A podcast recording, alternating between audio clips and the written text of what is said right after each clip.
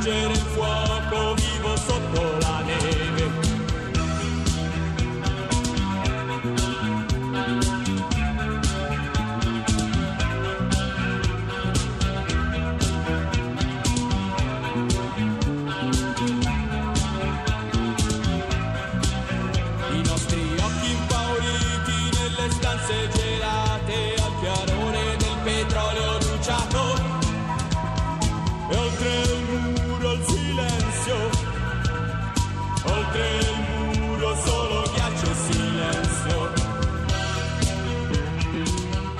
Federico Fiumani nei primi anni Ottanta ha dato vita ai Diaframma, voce, chitarrista del gruppo, ma anche autore di tutte le musiche e di tutti i testi, che poi è la ragione per cui l'abbiamo invitato qui alla Lingua Batte. Fiumani è uscito qualche anno fa un libro in cui lei commenta ad uno ad uno questi testi, ma lo fa solo dal punto di vista dei contenuti o dell'occasione o anche proprio dell'aspetto più linguistico e stilistico?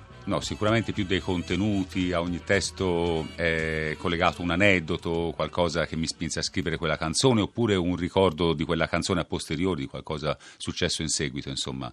No, non c'è una grande analisi stilistica. E allora, partendo dalla carriera solista che poi dopo Federico Fiumani ha intrapreso, due album almeno Confidenziale del 94 e Donne Mie del 2006, cominciamo a parlare di una di queste canzoni che sono rimaste nell'immaginario collettivo di una generazione, almeno della mia generazione, Imperfetta solitudine. Sì, è un, un po' un pezzo country and western, se si può dire il genere, insomma, e quindi oh oh oh litudine, un po' come anche Roberto Vecchioni, oh oh cavallo, oh oh cavallo, oh oh Samarcanda, no? Perché la musica- un po' la metrica, eh, cioè la la, musica detta, eh. che, che- che ti permetteva così di usare la O un po' così, in modo ritmico, libero, insomma, così, sì. Ma il modo di scrivere di Federico Fiumani si è evoluto negli anni e la mia sensazione è che si sia evoluto sempre più verso una prosasticità, sempre più verso un modo di scrivere che ricorda più un racconto che non una poesia. È così Fiumani? Sì, sicuramente, sì.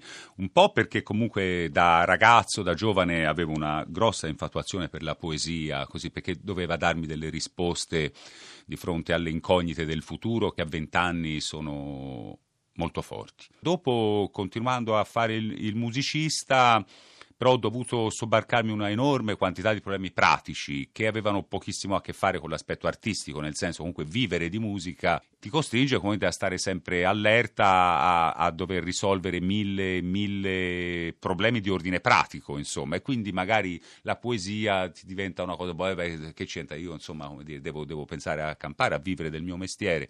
E allora forse sono più finito nella prosa, però senza mai dimenticare, eh, cioè che ho trovato, e spero anche di, di essere riuscito a trovare la poesia nel quotidiano, cioè in una dimensione più intima, più privata, però senza mai dimenticare che comunque la musica dà un senso alla nostra vita ed è un valore, come l'arte in genere, dà un, un valore alla nostra vita. Moravia diceva una vita vale l'altra, l'unica cosa che rende una vita diversa dall'altra è la possibilità di godere dell'arte. Siberia, Amsterdam, ultimo boulevard. Ecco, quel periodo lì dei diaframma vede dei paesaggi come stati d'animo, Fiumani. Sì, assolutamente. Metafore di dimensioni interiori. Siberia era la, la- la sensazione che provavo io nell'adolescenza e nella giovinezza, cioè un senso di solitudine, di ghiaccio interiore, però anche di voglia di scoprire il fuoco che vive sotto la neve. Insomma, Almeno così dice la canzone, quindi la dimensione più intima di se stessi, quindi le passioni, la- l'amore per la musica. Poi un'altra metafora degli stati d'animo in anni non lontani è stata anche, questo è meno comune nella canzone italiana di tutti i tipi, la metafora dello sport. Penso Sì. a box e Vero. penso al portiere in Vero. cui mi sembrava di sentire echi di Umberto Saba, il portiere Certo. caduto alla difesa ultima vana. Di, grande, di questa festa sono anch'io gran parte, mi sembra finisse così. Come mai questa scelta del portiere? Perché anche lui Sì. sta lì in perfetta solitudine Sì, per gran certo, parte della partita. certo, ma anche il pugile sono dei- è una dimensione individuale dello sport, non di squadra. Il portiere appunto è un isolato, è vestito diverso dagli altri. Il pugile poi è una metafora di tante e tante cose che succedono nella vita, insomma, no? E infatti io intitolai un mio disco Box. E poi ovviamente l'amore. Ecco, mh, a rileggere anche soltanto i titoli delle canzoni dei Diaframma c'è davvero una galleria Di meravigliosa, sì, di ritratti femminili. Diamante grezzo, Fiore non sentirti sola, Marta, Barbara, Valentina, Luisa dice, Giovanna dice, ai piedi di Silvia. Ecco Fiumani, Beh. sono tante donne o è un po' sempre la stessa, cioè quell'archetipo che un tempo si chiamava l'eterno femminino? Sì, sì, credo sia un po' sempre la stessa. Eh, qui, qui forse c'entra anche un po' la particolare vita che ho vissuto, nel senso che ho perso il padre a cinque anni, quindi piccolissimo, e sono stato tirato su da due donne, una sorella maggiore e mia madre, che mi hanno dominato, vessato, però anche amato, insomma, quindi io ho avuto in casa soltanto donne, sono stato tirato su da donne. Non è un bene per l'equilibrio della persona, assolutamente. Non eh, avrei molto voluto avere un padre anch'io, sarei stato molto più equilibrato e forse avrei scritto anche eh, canzoni diverse. Un giorno credi di essere giusto e di essere un grande uomo. In un altro ti svegli e devi cominciare da zero.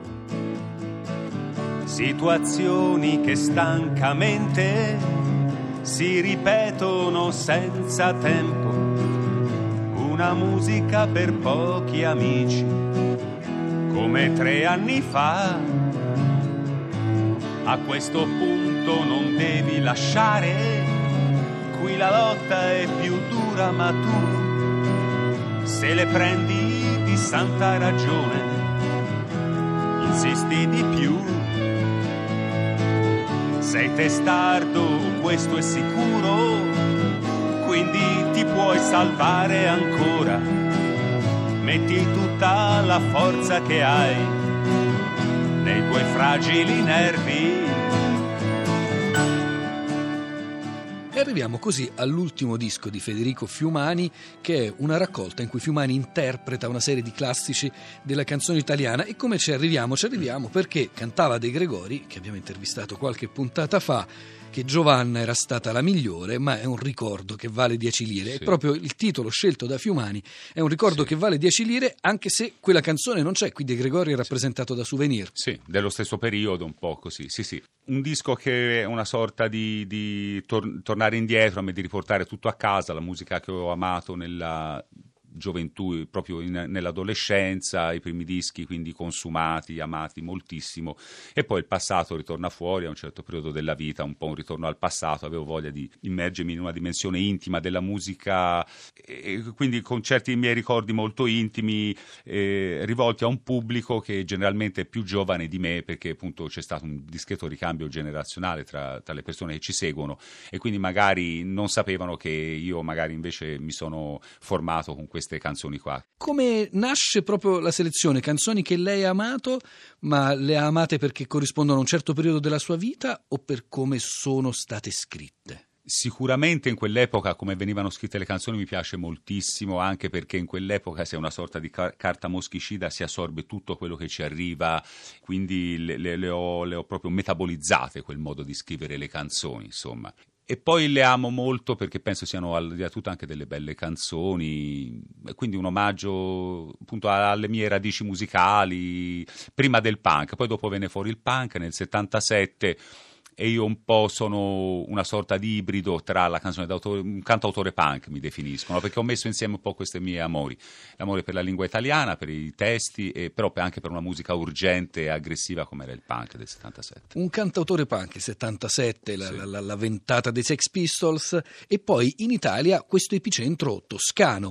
Firenze. Grazie a una casa discografica che era Lira, c'è anche una sua canzone che si chiama I giorni dell'Ira. Sì. C'erano i Diaframma, c'erano i Litfiba e c'erano i Moda. Sì. Com'era la musica e la vita ai tempi della New Wave fiorentina, Federico? Fumari? Bellissima, bellissima. Eh, io ho dei ricordi bellissimi. La sede della IRA che venne Ira fondata- stava per, perché non Immor- c'entra qui l'Irlanda No, ovviamente. Immortal Record Alliance.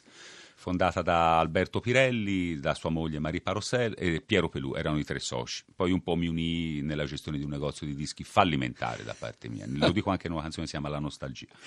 E, quindi era, era, molto molto bella perché la sede era in piazza Brunelleschi della IRA e, ed era di fronte al, all'Università di Lettere dove io andavo a lettere e quindi forcheggiare lettere per andare alla IRA la mattina era una delle dimensioni più libidinose eh, che potesse Casa esistere. bottega diciamo. Casa bottega. Io eh, andavo, passavo giornate intere lì alla IRA, a questa casa discografica che era appunto un po' una sorta di cenacolo dove stavamo insieme, dove noi, Litfiba, i Moda, così, e c'era uno scambio continuo di, di input culturali, musicali, ascoltavamo, hai sentito quel disco? Sì, no, andavamo a vedere le prove uno dell'altro nella mitica cantina di Via dei Bardi, che insomma la cantina del Litfiba, provavamo un po' tutti anche l'anno, anche noi e noi Moda, c'era uno scambio continuo, un periodo bellissimo, bellissimo, di grandi amicizie, di, grandi, di grande affetto e dove per la prima volta mi balenò la possibilità di poter vivere di musica, che ti assicuro, adesso lo do come un dato acquisito, che sono passati tanti anni, ho avuto questa grande fortuna di poter trasformare una grande passione in un mestiere, ma ti assicuro che a 24 anni fare rock in Italia nell'84 era una ipotesi, il poterci vivere era un'ipotesi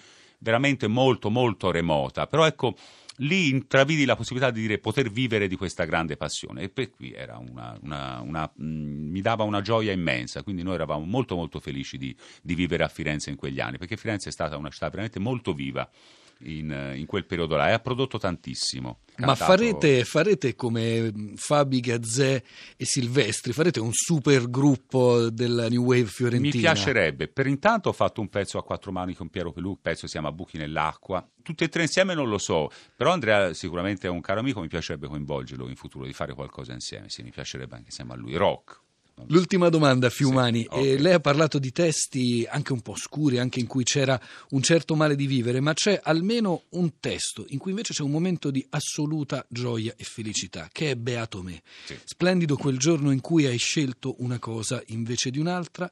Sembravano uguali, ma sapevi di no. Questa in- impossibile, incredibile perfezione di un momento si prova spesso, l'ha provata spesso, pensa di riuscire a provarla ancora ed è da lì che esce l'ispirazione di un testo? Sì, no, non, ha, non, è, non, esce solo da lì, un testo può, può uscire da, da, veramente da qualunque situazione. Elsa Morante diceva che l'artista è colui che trasforma una cosa da niente in un valore. Però certo, quando stai molto molto bene con te stesso, io in quel periodo stavo molto molto bene con me stesso, ti vengono fuori testi così, nel senso testi di assoluto ottimismo, Insomma, spesso vengono fuori dei bei. Io penso che quello sia una delle, delle canzoni migliori che ho fatto e tuttora infatti mi piace eh, riproporla dal vivo.